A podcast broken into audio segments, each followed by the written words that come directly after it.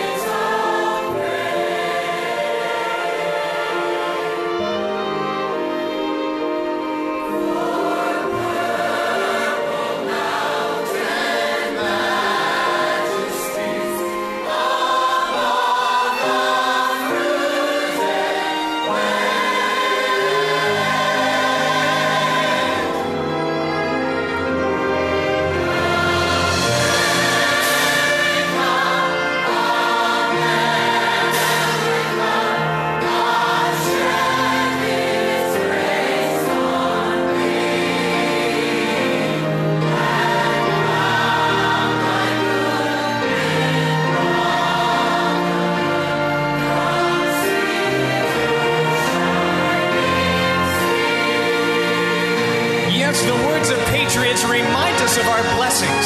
They warn us of the consequences of taking liberty for granted.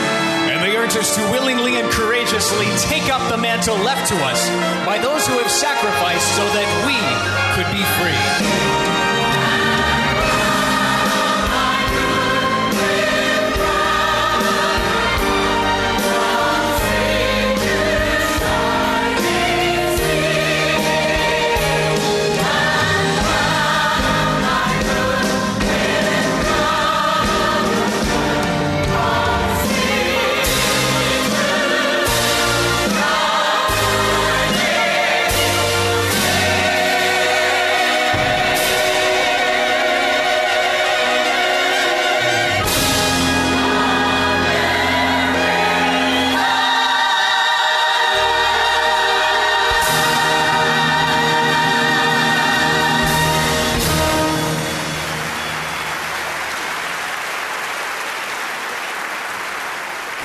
Up in a little town in North Dakota, I was both fascinated and curious.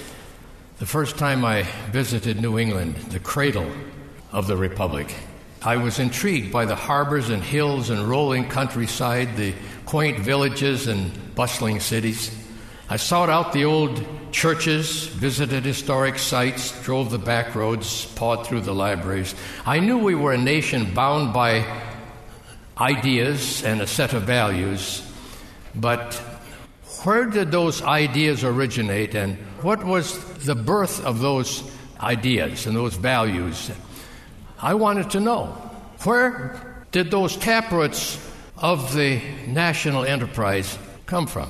Russell Kirk once said, A people uninterested in their history may cease to have a history or to remain a nation. And I was curious. I probably read thousands of columns of print in those days, and I, I came upon a book by W. Cleon Skousen. With a name like that, it's got to be good. The book was called The 5,000 Year Leap. After a great deal of study and research, Skousen identified 28 foundation stones in this great republic, undergirding our foundation. And perhaps all 28 could be summed up in the first one. A free people cannot survive under a republican constitution unless they remain virtuous and morally strong. That's very interesting. The word freedom, freedom. Those hardy souls who came across the Atlantic in little wooden boats came for freedom. Not just freedom of religion, but freedom, period. Freedom from kings and despotic regimes and bureaucracy. Came for freedom. The words on the Liberty Bell in Philadelphia, do you know what they are? Proclaim liberty through all the land unto all the inhabitants thereof. Leviticus 25:10, right out of the Bible. That's who we are. We came here for freedom. Now, here's a very interesting thing. Never in the history of the earth has a nation been established with the sole purpose of embracing human freedom. You think about that. Never. So, we are a nation conceived in liberty, not an accident of history. We know who we are and why we're here. We built a city upon a hill, poured tea in Boston Harbor, took a midnight ride with Paul Revere, and fired the shot heard round the world. We fought at Lexington and Concord to be free. A few years ago, Os Guinness wrote a book entitled A Free People's Suicide. Os Guinness is not an American, but he loves his country and has studied its roots and its history.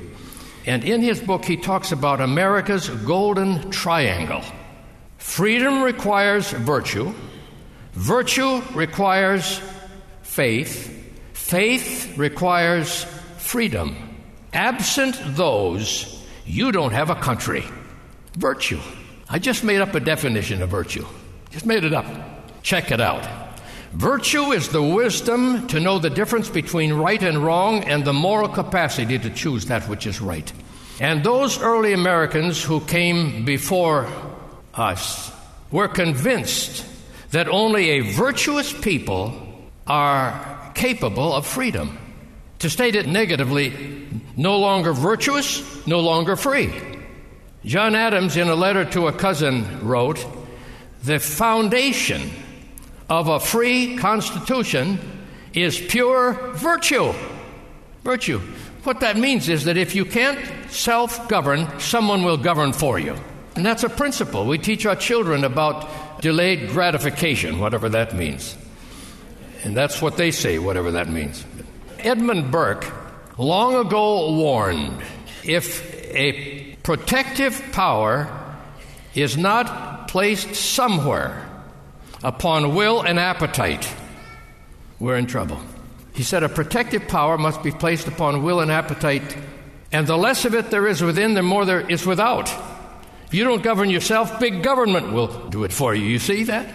And then he said, It is ordained in the eternal constitution of things that men of intemperate minds cannot be free.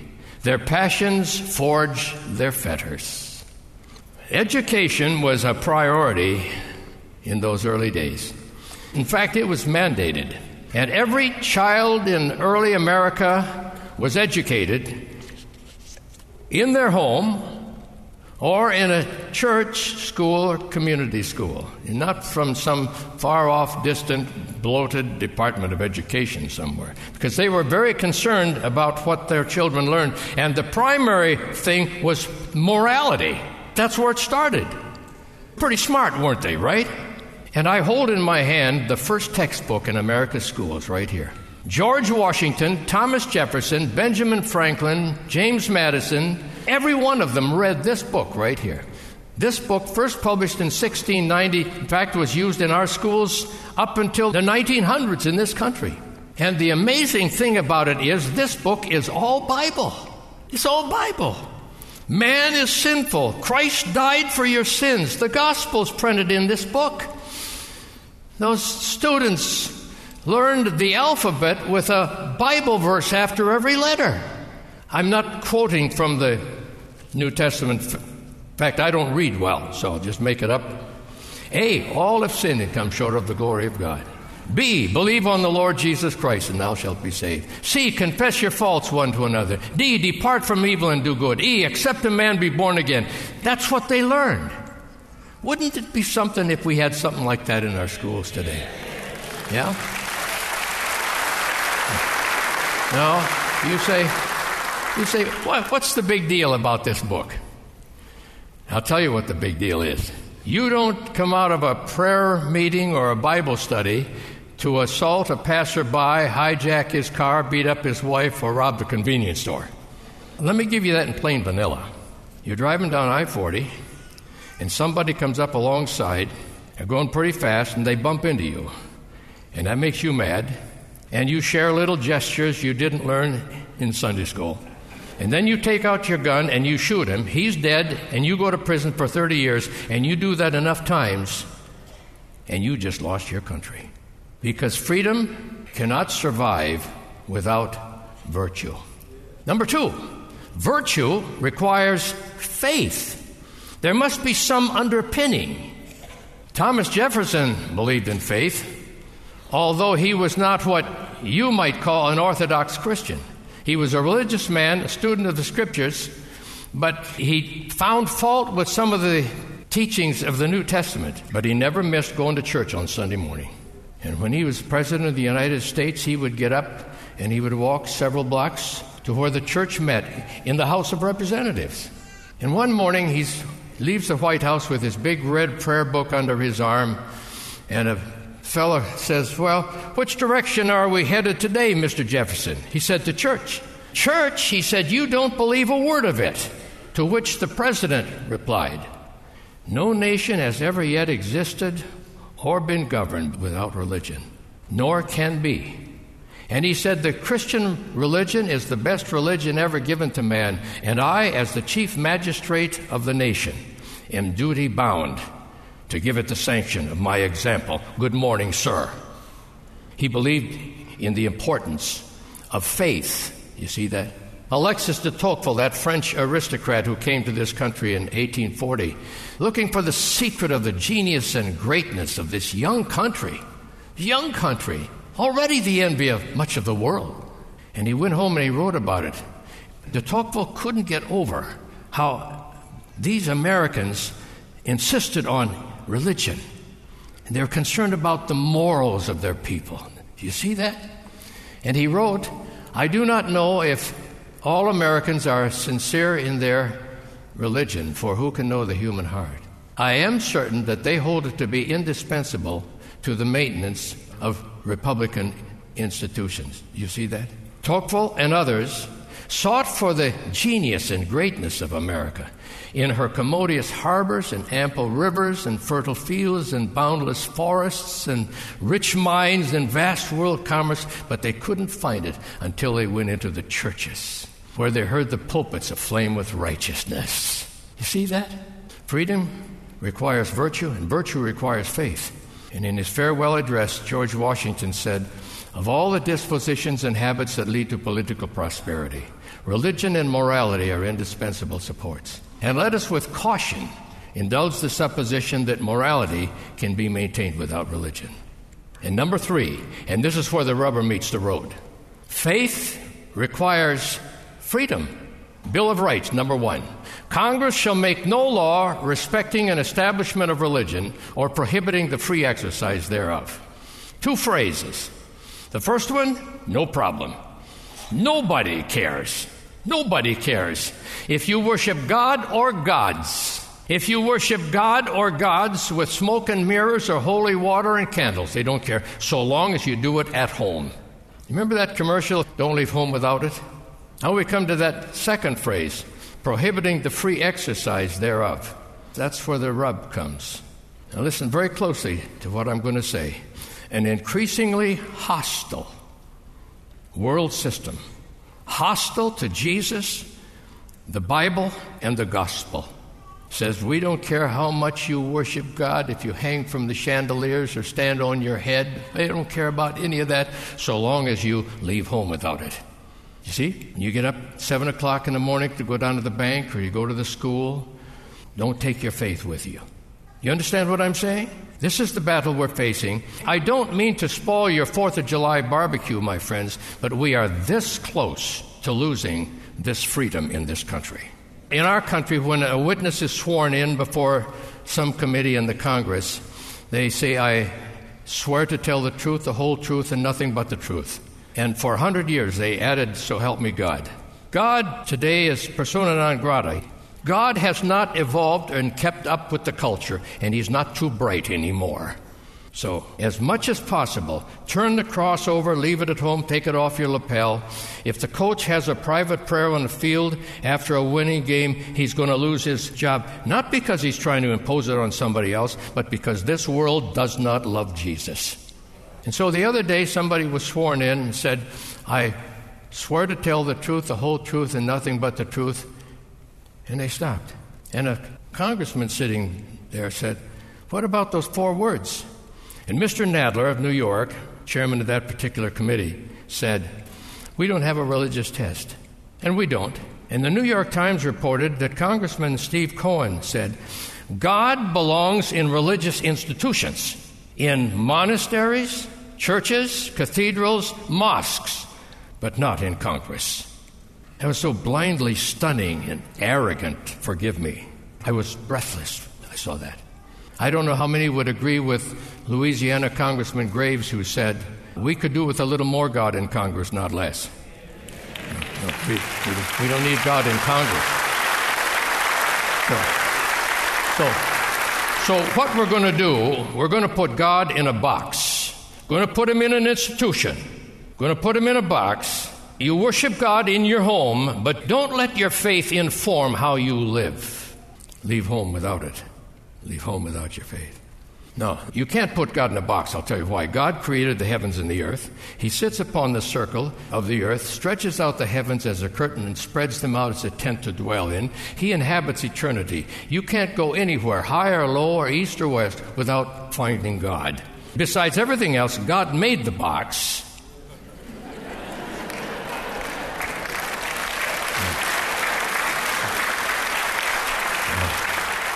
I don't know if I should say this. But I wanted so badly to take all of you to lunch today. I'm serious. From the pastor to the youngest child in the nursery, I wanted to take you all to lunch to celebrate America. Then I discovered Chick fil A is closed on Sundays.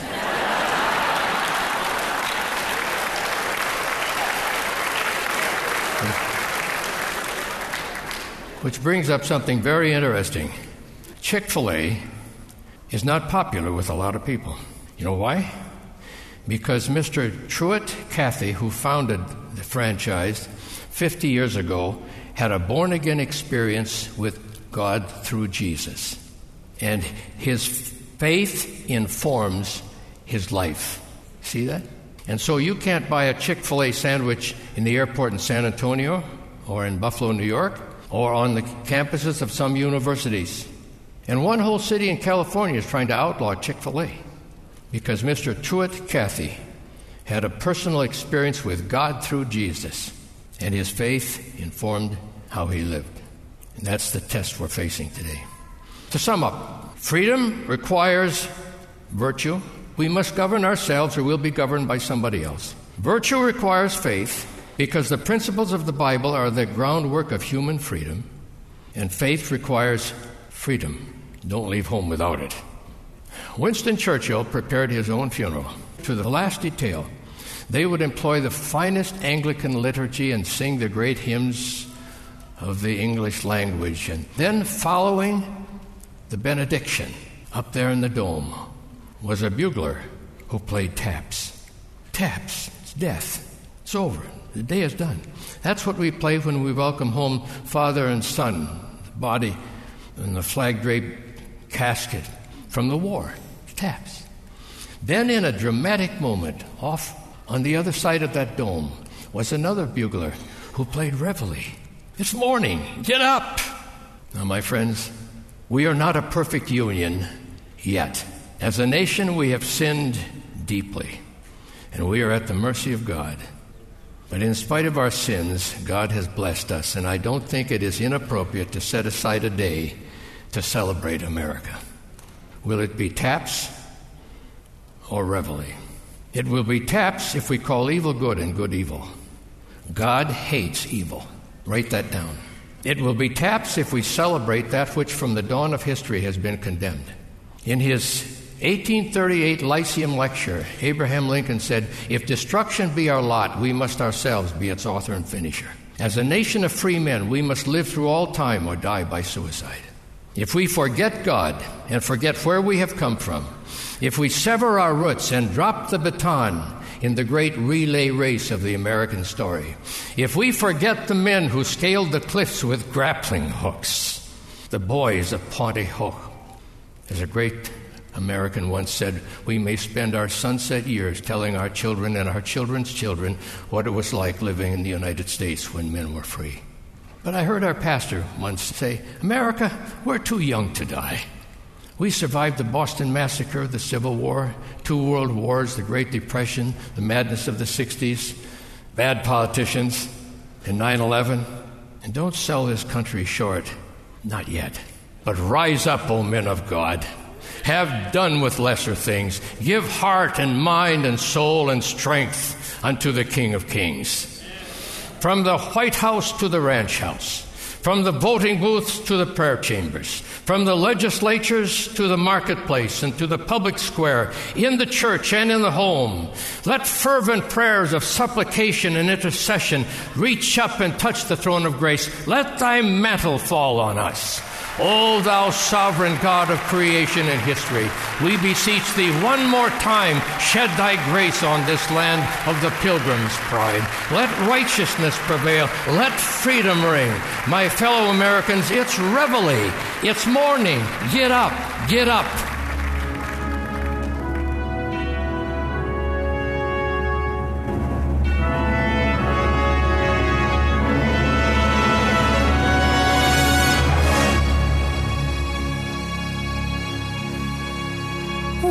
Storm clouds gather far across the sea. Let us pledge allegiance to a land that's free.